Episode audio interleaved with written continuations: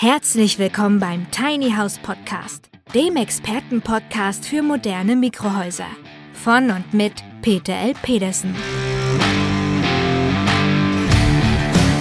Wir bringen Ihnen die Vorteile von Minihäusern näher und sprechen mit Fachleuten aller Sparten. Und wir erklären Ihnen, welche baulichen, technischen und rechtlichen Voraussetzungen zu erfüllen sind, damit Ihr Traum vom Tiny House in Erfüllung gehen kann.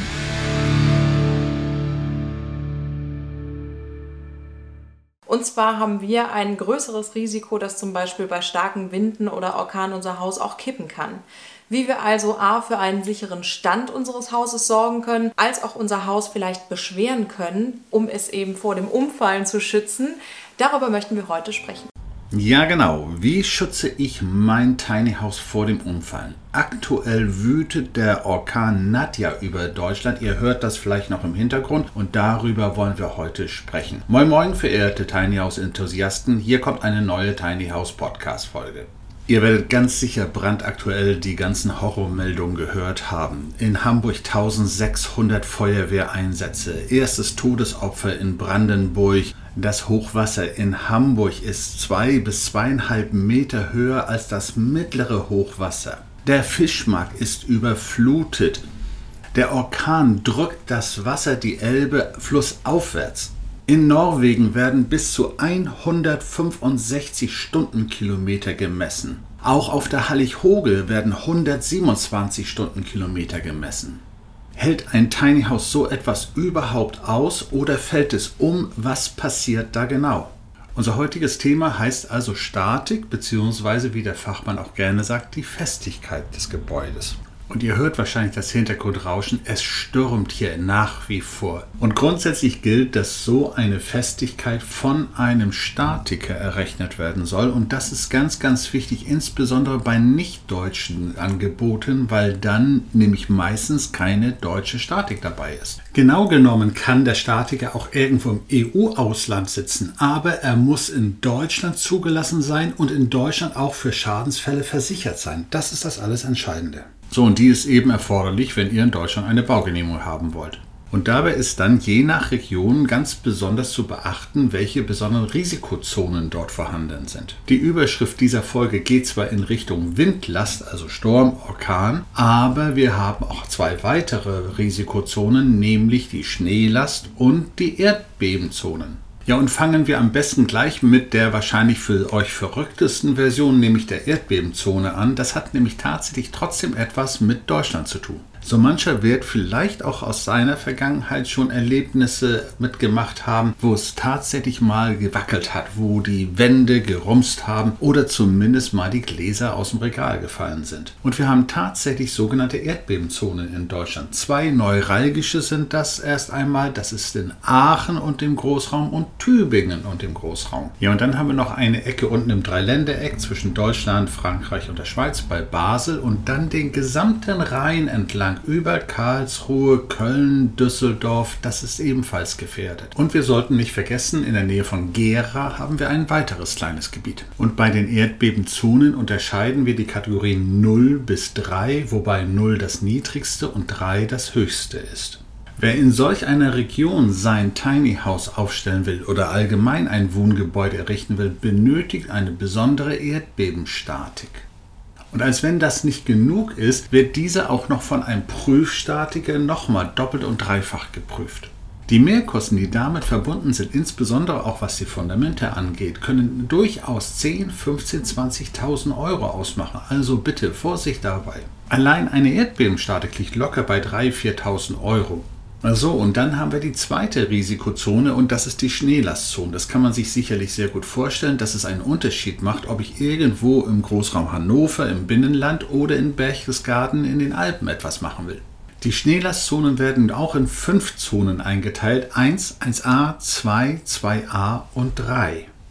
Und bitte stellt euch das nicht so lustig vor, wenn da vielleicht ein kleines bisschen Schnee auf dem Dach liegt. Wenn es dann taut und es dann schmilzt und wieder friert und wieder schmilzt und wieder friert, so kann es sich so verdichten, dass es enormes Gewicht entwickeln kann. Und diese Zonen sind nur die Standardzonen, denn wir haben einige besondere Regionen, wo extra ausgewiesene Risikozonen existieren. Und das ist unter anderem der Oberharz, das sind Hochlagen im Fichtelgebirge, Reit im Winkel und Obernach im Walchensee. Ja, und diese Regionen sind immer noch ein absolutes Kinderspiel gegenüber dem, was in den Hochalpen, nämlich in Österreich und der Schweiz entstehen kann. Dort gibt es Regionen, die haben eine bis zu fünffach höhere Schneelast, als es in der höchsten deutschen Region der Fall ist. Wer dort einmal sein Tiny House genehmigt bekommen will, der muss erstmal bei der zuständigen Region nachfragen, wie hoch dort die Schneelast tatsächlich ist. Aber selbst die deutschen Regionen sind da nicht ganz von Pappe. Das ist natürlich erstmal die Alpenregion, das ist so das, der Bayerische Wald, Erzgebirge, aber auch die Ecke oben in Mecklenburg-Vorpommern rund um Rügen. Das ist ebenfalls Schneelastzone 3. So, und dann hätten wir die Nummer 3 unter den Risikozonen, nämlich die Windlastzone, die uns momentan auch während dieser Podcast-Folge ein wenig im Hintergrund rauschen lässt. Und bevor wir uns da heranmachen, sollten wir uns ein wenig vergegenwärtigen, was Wind bzw. Sturm und Orkan wirklich bedeutet. Ich vergleiche es gerne mit den sogenannten Windstärken oder wie es heute modern heißt, den Beaufort-Zonen. Für den Segler, der gerne mal so an der dänischen Südsee ein bisschen segeln möchte, für den sind so drei bis vier Windstärken eine ganz angenehme Geschichte. Bei fünf bis sechs wird schon etwas heftiger. Sieben, acht, neun, das ist Sturm, das ist dann schon eine ganz kräftige Version. So, und die Beaufort-Skala geht bis zu einer Stärke 12 und das beginnt ab 118 Stundenkilometer. Ja, und was sagten wir vorhin? Was haben sie auf der Hallig-Hoge heute gemessen? 127 Kilometer. Die nette Dame, die momentan über uns hinweg rauscht, die Nadja, ist also ein ausgewachsener Orkan. Ja, und die Windlastzonen werden von 1 bis 4 gerechnet, wobei 4 das höchste ist und das geht bis 108 Stundenkilometer, also Windstärke bzw. Beaufort 11 knapp vor Orkan. Und die gefährdetsten Zonen sind zwangsläufig erst einmal die gesamte Nordseeküste, aber auch die Insel Fehmarn und die nördliche Hälfte Rügens.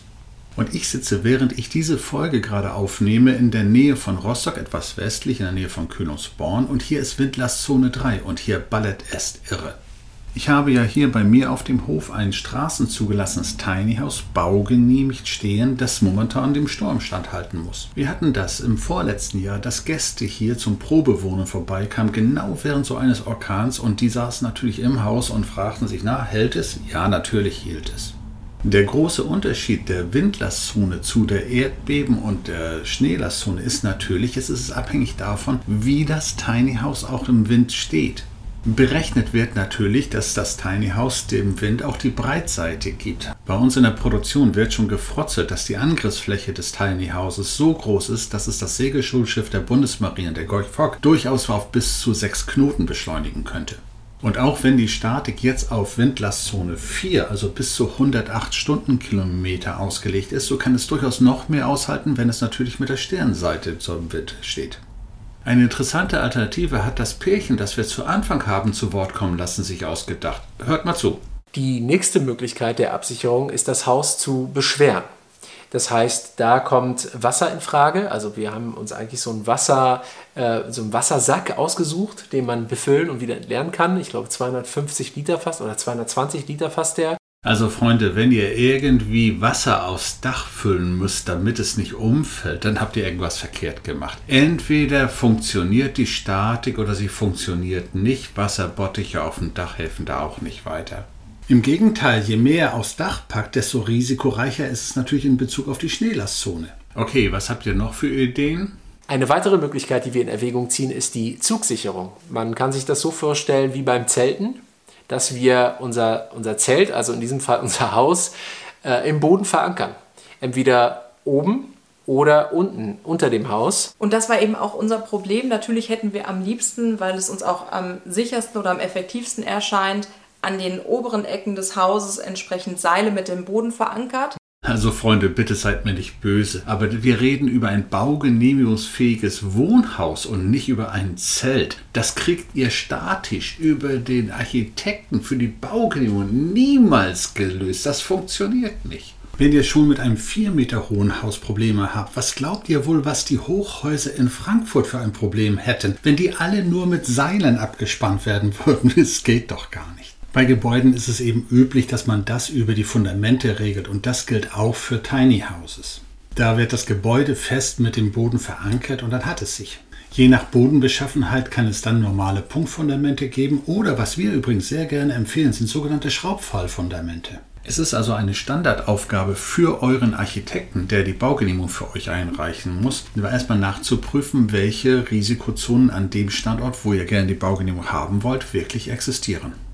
Ja, nur wie ist das jetzt bei einem mobilen Haus? Welche Risikozonen sollte man da denn beachten? Wollt ihr euer Tiny House wirklich immer und ewig an einem Standort festhalten? Habt ihr vor, es zu verkaufen? Und wenn ja, in welche Region soll das verkauft werden? Möchtet ihr vielleicht irgendwann umziehen? Von St. Peter-Ording nach Berchtesgaden oder nach Tübingen? Und wir hatten ja gerade in der vorletzten Folge über das Thema Werthaltigkeit eines Tiny Houses gesprochen und hier kommt etwas ganz Besonderes zum Tragen, was bei anderen Gebäuden so nicht der Fall ist. Die Statik sollte darauf ausgelegt sein, dass sie alle Risikozonen bis zur höchsten Windlastzone, höchsten Schneelastzone und höchsten Erdbebenzone sicherstellen kann. Wenn ihr also ein Tiny House kaufen wollt, dann verlangt ausdrücklich vom Hersteller einen ganz deutlichen schriftlichen Nachweis, für welche Risikozonen die Statik ausgelegt ist. Ideal wäre, wenn die Windlastzone 4, die Schneelastzone 3 und die Erdbebenzone 3 erfüllt sein können. Ja, und damit haben wir eigentlich erst einmal nur die drei wichtigsten Grundrisikozonen. Jetzt geht es etwas weiter. Das Thema Erdbeben gestaltet sich nämlich etwas komplizierter. Der Prüfstatiker wird nämlich jetzt sagen, Augenblick mal, das Haus ist mobil. Das heißt, ihr habt keine Bodenplatte, ihr habt einen Trailer. Ja, und dann wird der Prüfstatiker feststellen, okay, die Erdbebenstatik, die er geliefert hat, ist schön, aber das gilt nur fürs Haus, aber nicht für die Bodenplatte, die ja der Trailer jetzt ist. Die Erdbebenstatik ist also zweierlei. Erstens fürs Haus und zweitens für die Bodenplatte. Und jetzt kommt das nächste Problem. In aller Regel werden ja die Trailer von einem anderen Anhängerhersteller zugekauft. Ja, und die werden keine Erdbebenstatik für ihren Anhänger haben. Das muss euer Tiny House Hersteller extra berechnen lassen. So, und das sind die maximal erforderlichen Anforderungen für ein baugenehmigungsfähiges mobiles Tiny House. Und jetzt vergleicht das durchaus mal. Es gibt ja auch auf dem Markt so verschiedene Wochenendhäuschen, die werden immer so modern Mobilheim genannt. Die brauchen keine Baugenehmigung. Was glaubt ihr, was die für eine Statik haben? Erfüllen sie das? Und was passiert, wenn er diese Dinger mal in Risikozone verlegt? Also, denkt mal drüber nach. Und das, was wir bisher besprochen haben, gilt nur für verlegefähige Tiny Houses. Wir haben noch nicht über straßenzugelassene Tiny Houses gesprochen. Während so ein ganz normales Erdbeben durchaus vielleicht so 5, 10, 20, 30 Sekunden dauern kann, sind die Fahrverhältnisse auf der Autobahn stundenlang und vergleichbar mit einem stundenlangen Erdbeben. Das heißt also, für ein straßenzugelassenes Tiny House ist nicht einmal die Erdbebenstatik ausreichend. Ja, und das alles, was ich euch hier erzähle, haben wir ja auch nicht von vornherein alles gewusst. Und ich kann euch sagen, als wir das erste Mal eine Erdbebenstatik ermitteln ließen, haben wir einen ganz, ganz großen Schock erleben dürfen. Denn die permanenten Vibrationen auf der Autobahn sind nicht das einzige. Jetzt kommt nämlich auch noch der Fahrtwind. Und stellt euch dabei bitte einmal vor, selbst wenn ihr bei Windstille 80 Stundenkilometer fahrt, produziert ihr ja den Wind selbst. Und dann seid ihr schon bei Windstärke 9 auf der Beaufort-Skala. Jetzt kommt der eigentliche Wind hinzu. Jetzt kommen Schirrwinde von der Seite. Dann kommt ein LKW, der euch überholt und wird nochmal also Verwirbelungen produzieren. Lass uns einfach einmal zusammenrechnen. Ihr fahrt mit 80 Stundenkilometern, das war Beaufort 9. Dann habt ihr noch Gegenwind von 30, 40 Stundenkilometern, also eine frischen Brise von 5 Beaufort, sodass wir zusammen dann bereits auf 110 bis 120 Kilometer sind. Und das wäre dann schon wieder Windstärke 12, also wieder Orkan. Damit nicht genug, jetzt kommen die permanenten Vibrationen, also Erdbeben wieder hinzu. Das heißt also, der dynamische Festigkeitsnachweis für ein straßenzugelassenes Tiny House muss dramatisch ausgeprägter sein als die anderen drei Risikozonen zusammen. Und weil wir natürlich einen sogenannten dynamischen Festigkeitsnachweis bis zu einer maximalen Geschwindigkeit von 80 Stundenkilometern haben, können wir das natürlich gut vergleichen. Und wohlgemerkt, wir arbeiten mit einem Sicherheitsstahlrahmen. Wir haben keine Holzaufbauten. Und unser Sicherheitsstahlrahmen wird zum Beispiel in der Region Tübingen, also in einer Erdbebenzone 3, bis zu 63 Prozent belastet. Das ist okay und das ist kein Problem. Jetzt kommt die Härte. In einer Windlastzone 4 Nordseeküste St. Peter-Ording würde unser Sicherheitsstahlrahmen bis zu 93 Prozent belastet werden. Und auf meine Frage hin, was denn passieren würde, wenn wir mit einem Holzrahmen ein Tiny House auf einem Anhänger bauen würden, dann sagte mein Statiker ganz knallhart, ein straßenzugelassenes Tiny House mit einem Holzrahmen hält nicht einmal in der zweithöchsten Windlastzone, sprich der Windlastzone 3. Die Verbindungen müssten bei einem Holzrahmen so massiv ausgeprägt werden, dass die maximale Gewichtsgrenze von 3,5 Tonnen für ein straßenzugelassenes Tiny House sofort überschritten werden würden. Wir können also festhalten, dass ein mobiles Tiny House grundsätzlich immer stabiler ist als jedes andere Wohngebäude, weil es alle Risikozonen gleichzeitig auch erfüllen muss. Wir haben übrigens auf unserer Website rollingtinyhouse.de oben rechts bei FAQ, also bei häufig gestellten Fragen, noch weitere Informationen für euch dazu hinterlegt, wer dazu eventuell mehr Informationen noch haben möchte. Also schaut euch mal im Internet die ganzen Karten an über Windlastzonen, Schneelastzonen, Erdbebenzonen und dann fragt ihr gegebenenfalls mal bei euch in der Kommune nach, welche Risikozonen bei euch vorhanden sind. Ja, und da seht ihr mal, so ein aktueller Anlass wie so ein kleiner Orkan, der kann ja auch mal Grund sein für eine ganze Tiny House Folge, wie wir es hier gerade machen.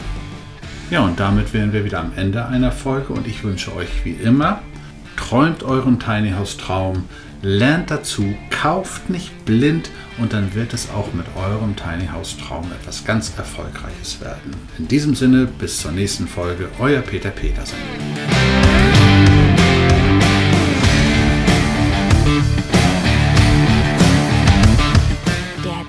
House Podcast ist eine Produktion der Berufsakademie Mecklenburg-Vorpommern in Zusammenarbeit mit der Rolling Tiny House GmbH.